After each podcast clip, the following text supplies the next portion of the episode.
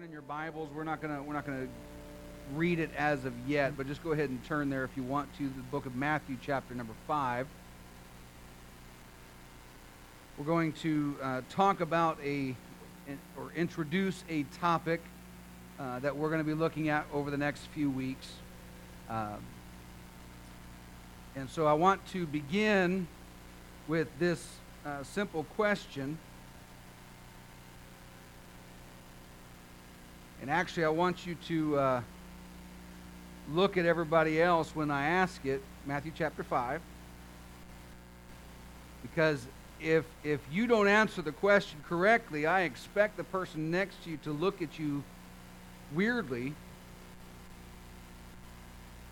because something is seriously wrong with you. We just went through a whole series about the blessed man, right? And the answer that we we kept asking during that study that everybody, for the most part, kept answering is that we all want to be blessed. And so I want you uh, to watch your neighbor because if they don't respond in the affirmative to this question, we may need to contact a professional for help. Are you ready? How many of you would like to live in a manner that God will bless?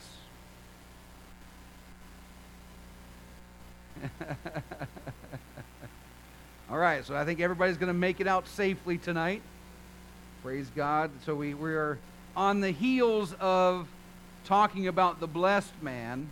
Uh, and so we are, we are going to uh, not continue in that chapter, not continue talking about that particular subject. But it's amazing how the scripture goes hand in hand, that the scripture helps itself. That's, that's the Word of God. That's what God has intended, and, and we get different application, even though uh, uh, we, we may seemingly at points talk about similar subjects. When we talk about being blessed, there are many aspects of being blessed. There are many methods, ways, means that God gives us to be blessed. Praise God. And so, over the next few weeks, we're going to look at one of those keys of being blessed. Uh, now, if you walk and live as the blessed man, uh, then you are already uh, well on your way. You're already, you've already got the head start uh, on those who, who are not. Uh, but we're going to try to help them in this new series. Uh, but even the blessed man has to wrestle at points because you remember the blessed man. The blessed man, uh, he makes choices uh, of those, those things to abstain from, those things to cast out of his life. He, he, he, uh, doesn't, uh, uh, he doesn't walk in the counsel of the ungodly, doesn't stand in the way of the sinners, he doesn't sit in the seat of the scornful. So he rejects those things in his life, but his delight, remember, is in the law of the Lord. And in his law does he meditate day and night. And so that blessed man has learned something about what it means and how to be blessed. And so what we're doing tonight is we're, we're going to look a little differently at what the blessed man does to be blessed. When his delight is in the law of the Lord, uh, there, there are going to be times of struggle. Amen. There's going to be times of discouragement can be times of testing and trial. Now, the, the, the Psalm 1 doesn't talk about that. It just talks about what, what he rejects. But it doesn't talk about necessarily what he has to go through. How many of you know, and I, I know it's a, somewhat of a rhetorical question, but I want you to think about it. Uh, but how many of you know that, that you know, when you go through trials, when you go through testings, when you go through troubles, that sometimes you can get discouraged. And that discouragement can cause you to, to maybe not focus, to maybe not uh, pay as close attention, to maybe not serve in the same manner that you normally would because you're going through some, some struggles and your mind gets, gets turned elsewhere. It's not, you're not walking away from God, Don't misunderstand me. But maybe your attention is drawn elsewhere. And so even the blessed man needs to periodically reassess, reevaluate their relationship with the Lord and realize am I still hungry? Am I still thirsty for the things of God? We're going to pull a scripture out of uh, what is known as uh, the, the Sermon on the Mount. Uh, Matthew chapter number 5, we're going to read one verse tonight. Matthew chapter 5 and verse number 6. Blessed are they which do, what's the word? Hunger and thirst after what? Righteousness.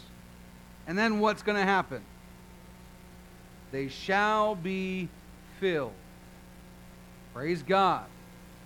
Even the blessed man has to eat.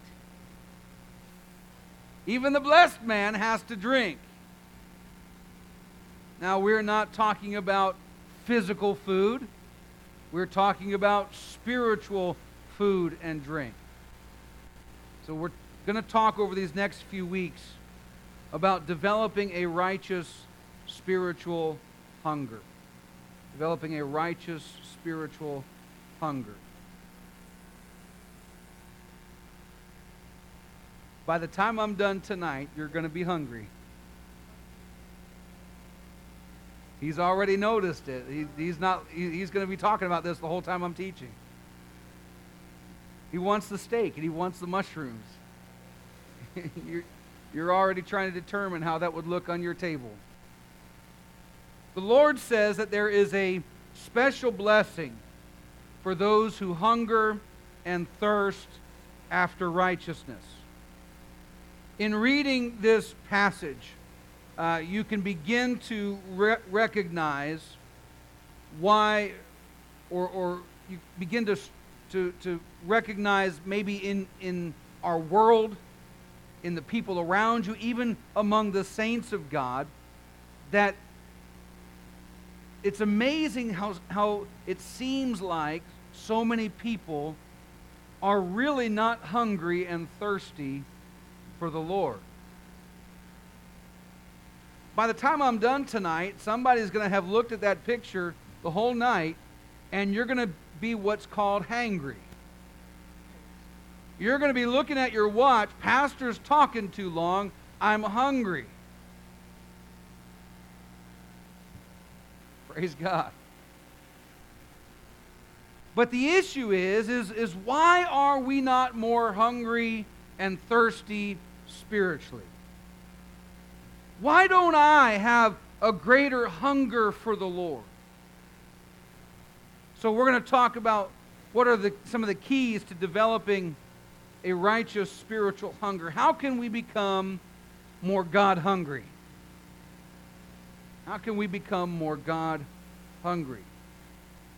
I, in my life, and I pray for you in your life, that you are willing, that you are wanting as you grow and develop in the Lord, that you're wanting to commit to greater change, to deeper understanding, to growing in the Lord, in your own life becoming more desperate for Him.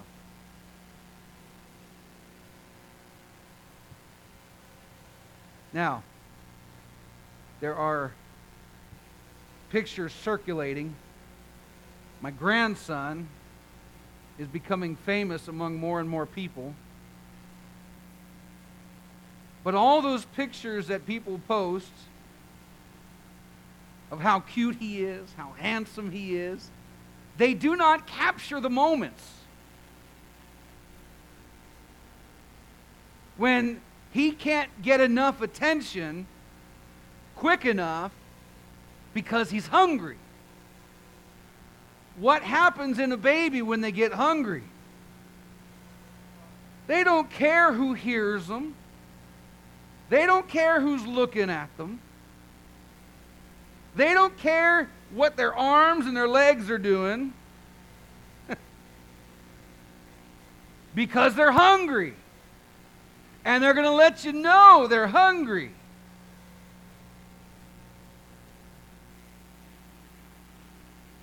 They say there's only, there's, when a baby starts screaming and crying, there's two things you got to check. Well, I'm not talking about the first, or maybe I should probably say the second. But you check that one, but you also make sure that the child is fed. And, folks, that's what we need to be doing. We need to ha- have an understanding tonight that it doesn't matter who's looking at you, doesn't matter who's around you, doesn't matter if you've got more exuberance in your worship, if you if you've got more desperation in your praises or your prayers, it doesn't matter. Why? Because you're hungry. You want more of the Lord. You're, you're thirsty for Him. And so I'm hoping over these next few weeks that you'll join me in this quest of renewing, developing that righteous spiritual hunger in our lives. Now, let's be honest tonight. Every one of us can fall prey to the trap of simply going through the motions in our relationship with the Lord.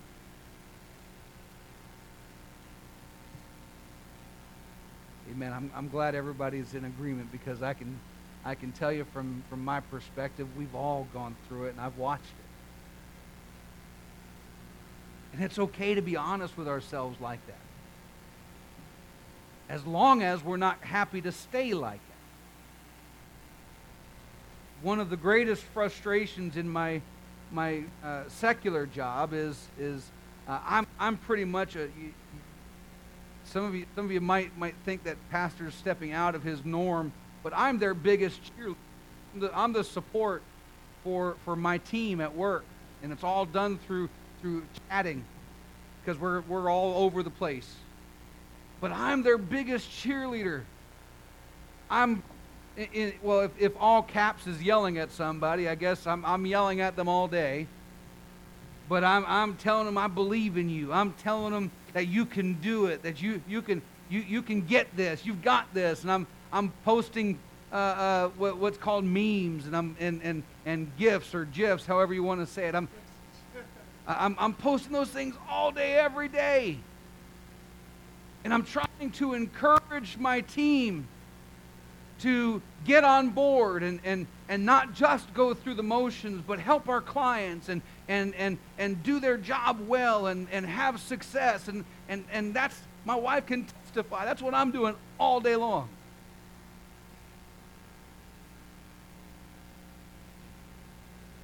And the frustrating thing that I have to deal with at points, and maybe somebody's watching from my team, I don't know,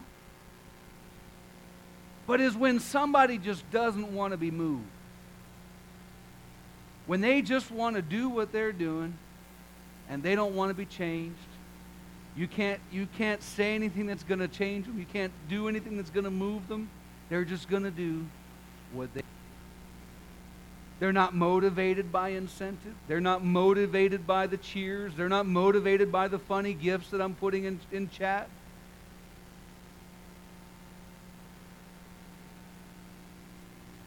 How do you motivate somebody like that? You see, the, the, the reality is, is it's not somebody else that's doing it for you. Eventually, you've got to own it for yourself. So when we talk about developing a righteous spiritual hunger, we know that there are points and there are times that we go through the motions because we've got so many things going on in our lives and so many issues that we're dealing with. And sometimes when we come to church, we're just glad we made it. And folks, I am too. I'm glad you made it. I'd rather you be grumpy here than at home. I'd rather you be tired here than at home. I'd rather you have your worries and stresses here than at home. Why? Because when you get into the presence of God, anything can happen. When you get into the house of the Lord together with God's people, anything can happen. And God has a way of stirring things up in us that gets our minds off of those other issues and back onto Him.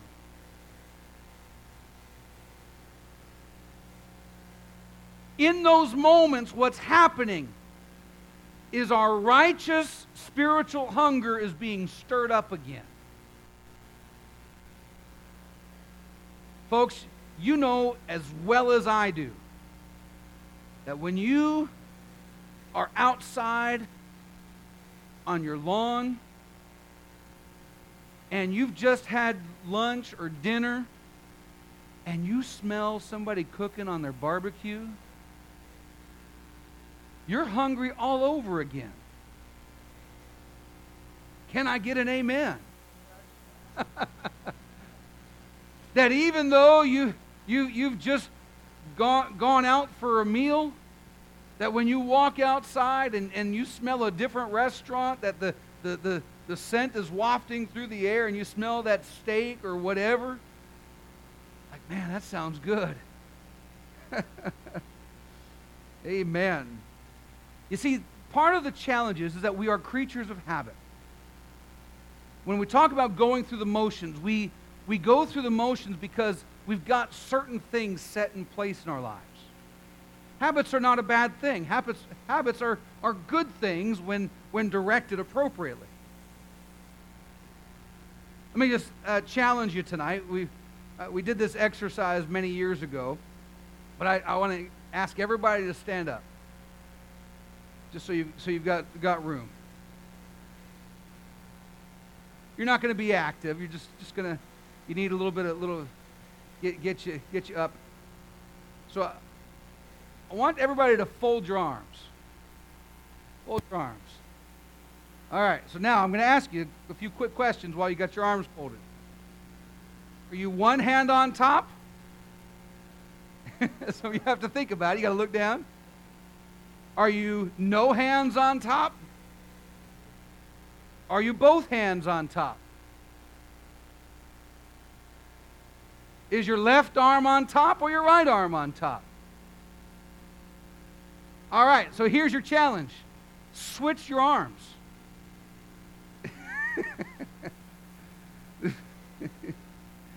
Some people got to got to think a little bit harder on that one.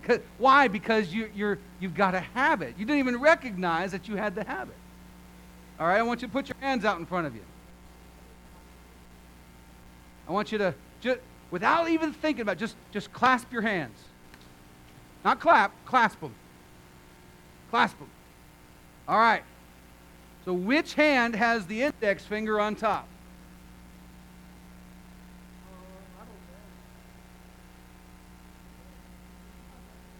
Both? How do you have both on top?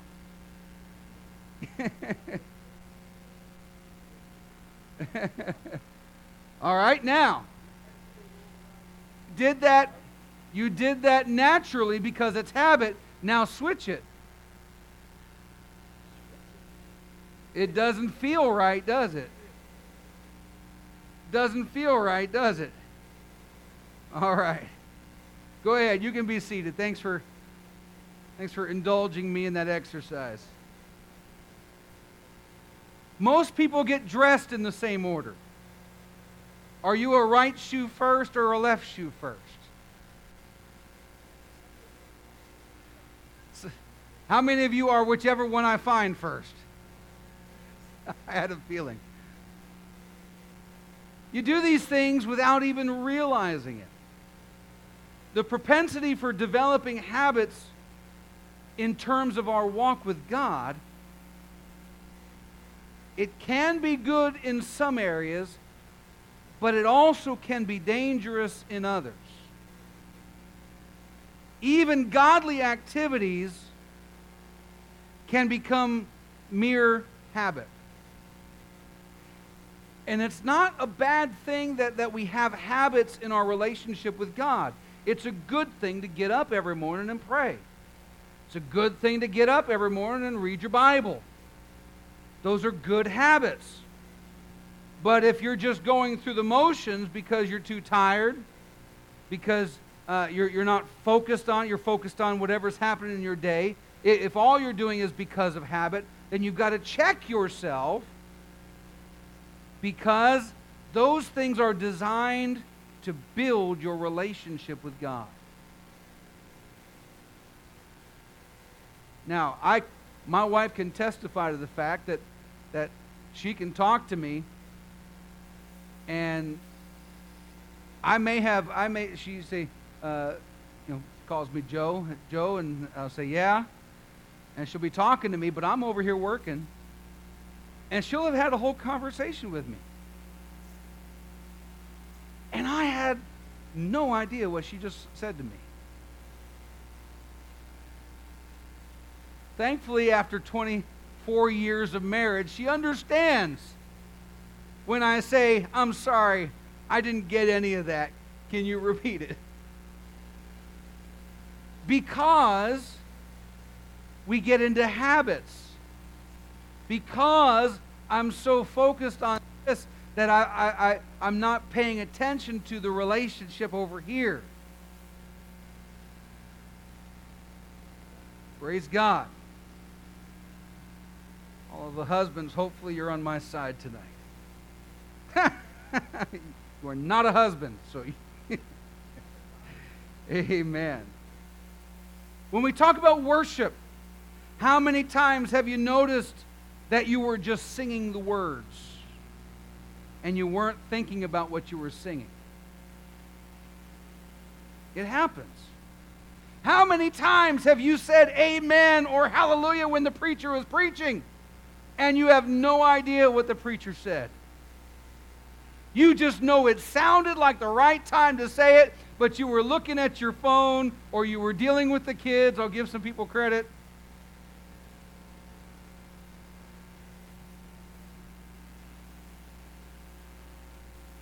Everybody, you all know what I'm talking about.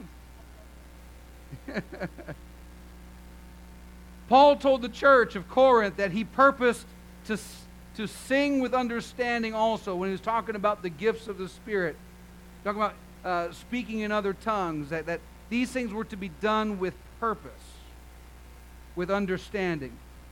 Our other modes of worship are no less vulnerable.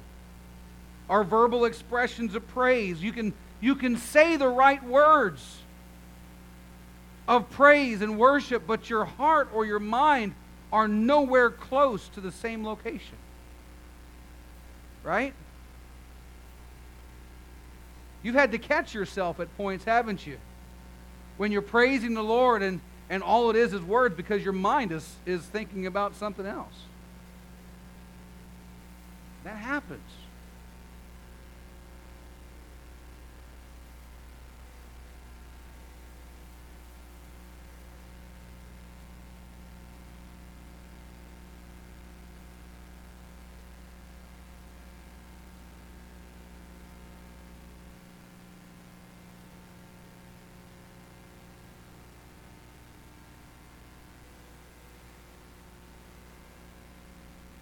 I, I, I think I get what you're trying to say. Um, like I said, habits are not a bad thing. Sometimes you, you sing the lyrics of the song simply because you know it so well. But that's where you've got to wrestle yourself back. We're talking about developing a righteous spiritual hunger. If we allow ourselves to continue in going through the motions, that's where the danger is. It's not that you've done it, because what that tells you, if you're able to just go through the motions, that tells you that you've developed good habits.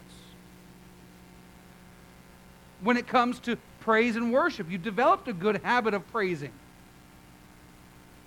You know how to praise, you know how to worship. But now you've got to get yourself back, your mind and your heart, and connect it to what you're actually doing. Right? So, like, for example, praying before meals. Right?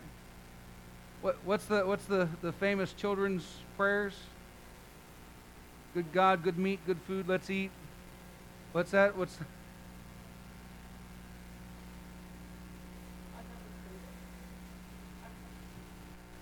God is great, God is good. Let us thank Him for our food. By His hands we all are fed. Thank you, Lord, for daily bread. And you can say that without even we did it as kids. And we did we we put when we would say that we just wanted the cookies and the juice. Brother Lee and I were reminiscing the other night when he he found somewhere on the internet the same type of cookies and juice that we used to drink. It was awesome. It was the cheapest juice and cookies you could find at the grocery store. Because we were just Sunday school kids. We didn't we didn't need steak. Praise God. All right. I got to get through my notes here. So, but what happens is is we play that little internal tape recorder. But are we really in those moments giving God praise? Are we really seeking the Lord in that time of prayer? Are we really paying attention to what the Lord is trying to tell us in His Word? Your daily prayer time can fall prey to the same thing, where it becomes simply habit, same phrases, same words, but no meaning. Jesus addressed this in the next chapter, Matthew 6, verse 7. He said, When you pray, use not vain repetitions, as the heathen do. They think that they shall be heard for their much speaking. Now, we love to use this verse to criticize people in false religious practices, but what if, what if we're in the right religious practice? What if we're doing the right thing, but our hearts and minds are far from the Lord? Folks, I know we've got problems. I know we've got issues of life. I know we've got cares and concerns and worries and frustrations and, and sicknesses and all these things that come against us. I know we've got But that's where, when we talk about a righteous spiritual hunger, is that we wrestle ourselves back. We, we bring every thought to the obedience of Christ. We, we, we bring those things in prayer. We're going to the right place. But we've got to bring the right things with us. Amen.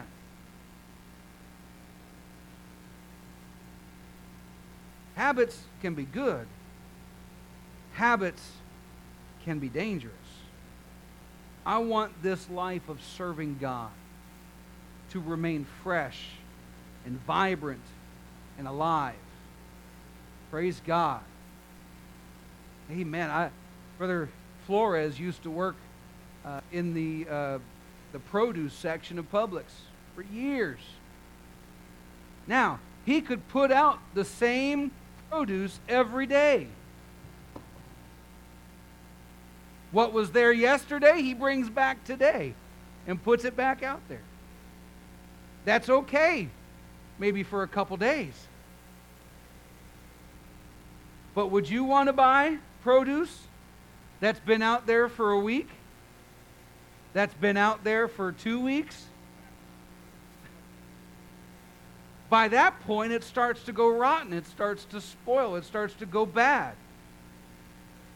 It was good for its time, the appropriate time, but just because it's the habit to put it out there doesn't mean you keep putting the same thing out there.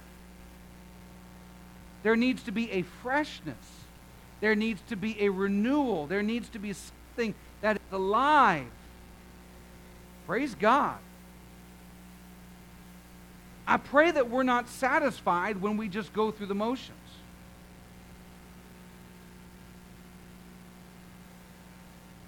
I want in my life, and I pray for yours as well, that, that there is an ongoing uh, rebirth of that righteous spiritual hunger in your personal consecration to the Lord. that it's fresh, that it's alive, that it's new. Praise God.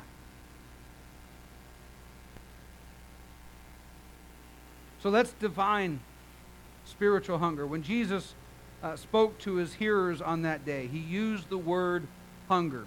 That word hunger means to crave ardently, to seek with eager desires. Blessed are they who hunger and thirst after righteousness, they shall be filled. So that word hunger means to crave ardently, seek with eager desire. He wasn't talking about having the spiritual munchies.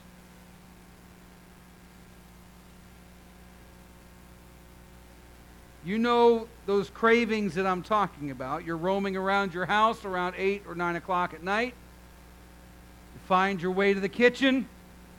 You just had a full dinner about two hours before. And now you're just looking for something to nibble on.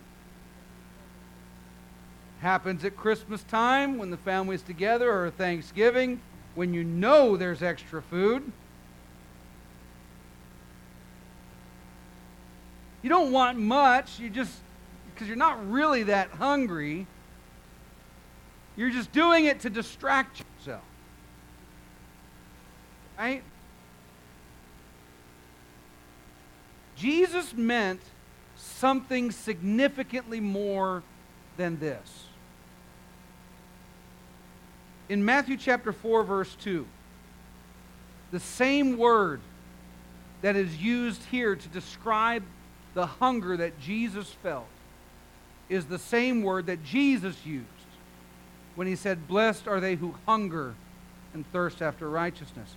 So, Matthew chapter 4, verse 2 tells us that when he had fasted, this is Jesus, 40 days and 40 nights, he was afterward hungry. It's the same word.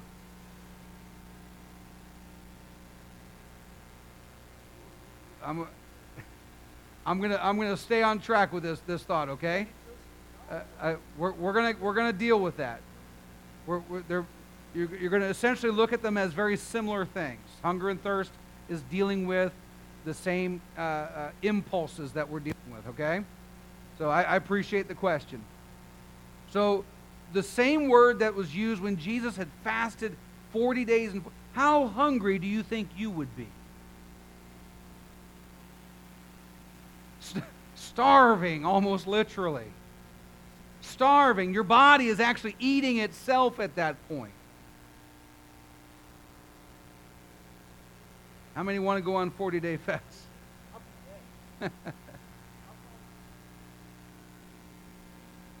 Think of how hungry you would be after 40 days and 40 nights of fasting. And take that thought take that understanding into the next chapter when Jesus said, Blessed are they who hunger and thirst after righteousness. How hungry are you? How hungry are you? We're not talking about the fact that you haven't eaten all day hungry. Folks, we got a problem. We, we are so spoiled in North America. We complain if we haven't eaten one meal, much less all day. We've even, we've even got new words, combine, combining two words into one to help us understand and describe how we're feeling because we've gone all day without a meal. I've already used it. You've probably heard it. Hangry. Because we get grumpy when we haven't eaten. We start snapping at people when we haven't eaten. Because we're hungry.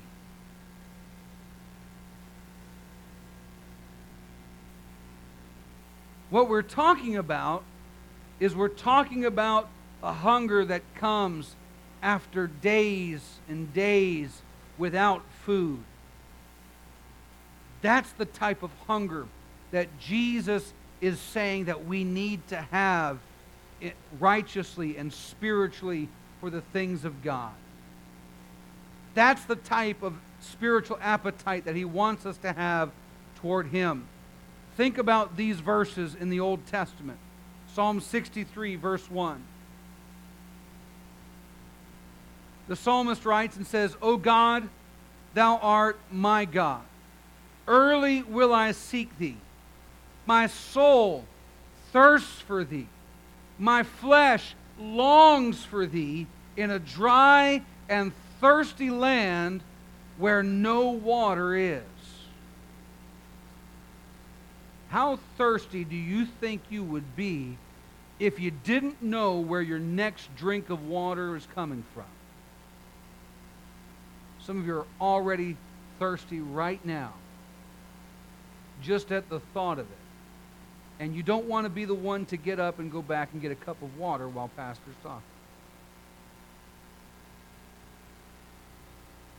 Just simply talking about it will cause somebody to be thirsty. But in time of drought, in time where there is no water available, how thirsty do you think you would be? Psalm 42, verse number 1. Very familiar scripture. The psalmist says, As the hart pants, that's the deer, after the water brooks, so panteth my soul after thee, O God. My soul thirsteth for God, for the living God.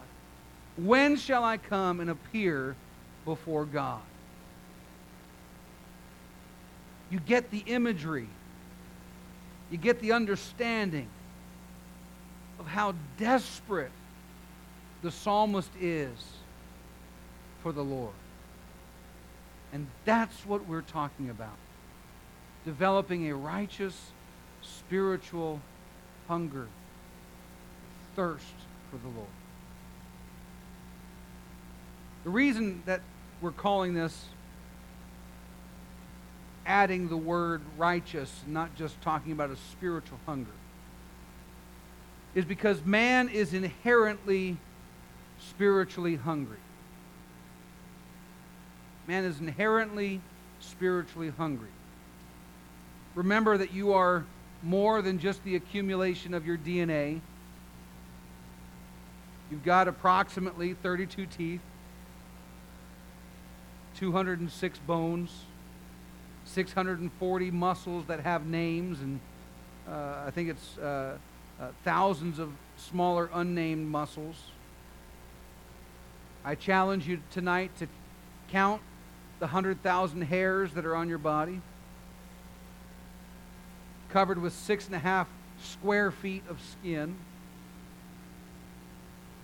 Not, not thinking about the, the thousands of miles of blood vessels. That's all we see. But that's not who we are. Understand tonight that first and foremost, we are spiritual beings. We are spiritual beings. And we are simply housed in this time until the Lord calls us home. We are housed in this physical body. Ecclesiastes chapter 12, verse number 7. Solomon says that then shall the dust return to the earth as it was, the spirit shall return unto God who gave it. You are a spirit being. You are a spirit being. And you are abiding in this flesh on this earth for a time. And your life is but a vapor. It's here today and gone tomorrow. Paul put it this way in 2 Corinthians chapter 5 verse number 1. He says, For we know that if our earthly house, it's our bodies, if our earthly house of this tabernacle were dissolved, we have a building of God and house not made with hands, eternal in the heavens. You are the temple of the Holy Ghost. You are the temple of the Holy Ghost. And so, with this understanding, it is reasonable to accept that there is a spiritual appetite in every living man and woman. There's a spiritual appetite in every living man and woman. You don't really have to do anything to develop a spiritual appetite. You can travel to the remote corners of the earth and examine people who have never been exposed to Christianity or even other religions, and they'll still be worshiping something. Why is that? Because God has given to every man and woman that, that God sized hole, that God sized pocket, so to speak. He's given each of us a spiritual appetite. That's why the scripture tells us does not nature itself teach you about the Lord?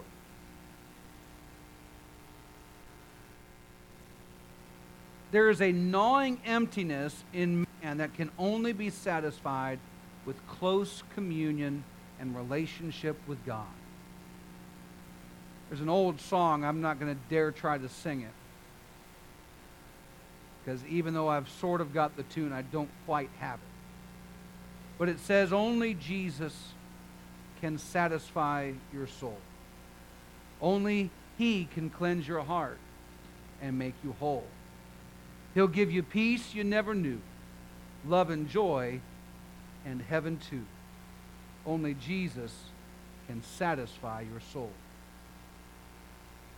So the challenge is is not developing a spiritual hunger or a spiritual appetite, for we have that. But rather it's in developing a righteous spiritual appetite. A righteous spiritual appetite. Taking that innate spiritual desire that, that God has given to each of us and directing it in a righteous path, avoiding the, the temporary satisfaction of worldly, uh, worldly things, temporal, uh, temporal things that, that try to fill that void in our lives. Rather, we need to cultivate that, that spiritual hunger that is directed in the path of righteousness. You see, a righteous spiritual hunger is dissatisfied with anything less than the genuine article. A righteous spiritual hunger will not be content with a White Castle burger when steak is on the menu. I just offended my wife. She loves White Castle.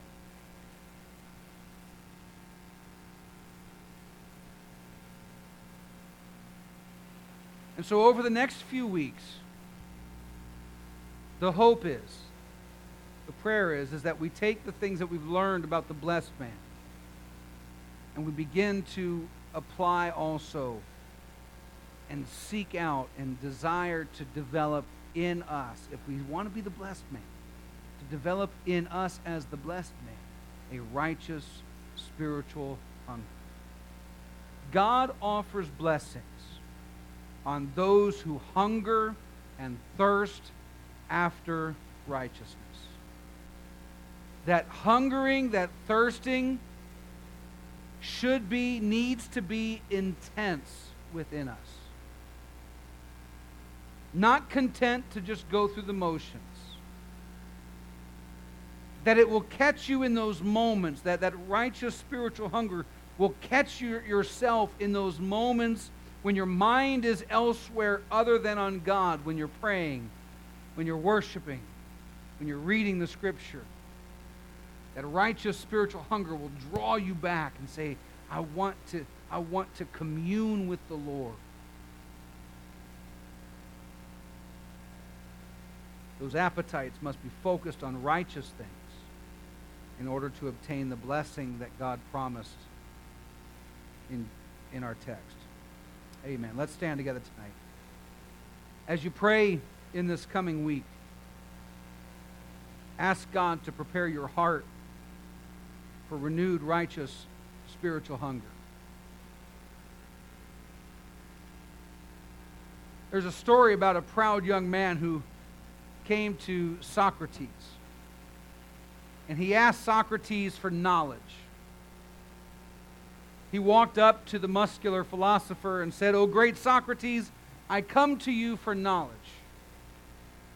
Socrates recognized a, a pompous numbskull when he saw one. So he led the young man through the streets down to the sea and chest deep in the water. Then he asked, What do you want? Knowledge, O wise Socrates, said the young man with a smile. Socrates put his strong hands on the man's shoulders and promptly pushed him under the water. Thirty seconds later, Socrates let him up. What do you want? he asked again. Wisdom, the young man sputtered. O great and wise Socrates. Socrates crunched him under the water again. 30 seconds passed. 40 seconds passed. Socrates led him up.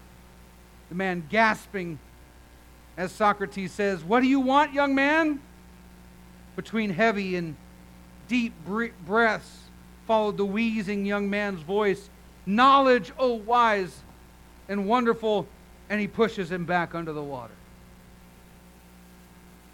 40 seconds passed this time. 50 seconds passed. He lets him back up. What do you want? Air! Air! I need air! When you want knowledge, as is what he said, just as you have wanted air, then you will have knowledge. And the same with us as we develop a righteous spiritual hunger.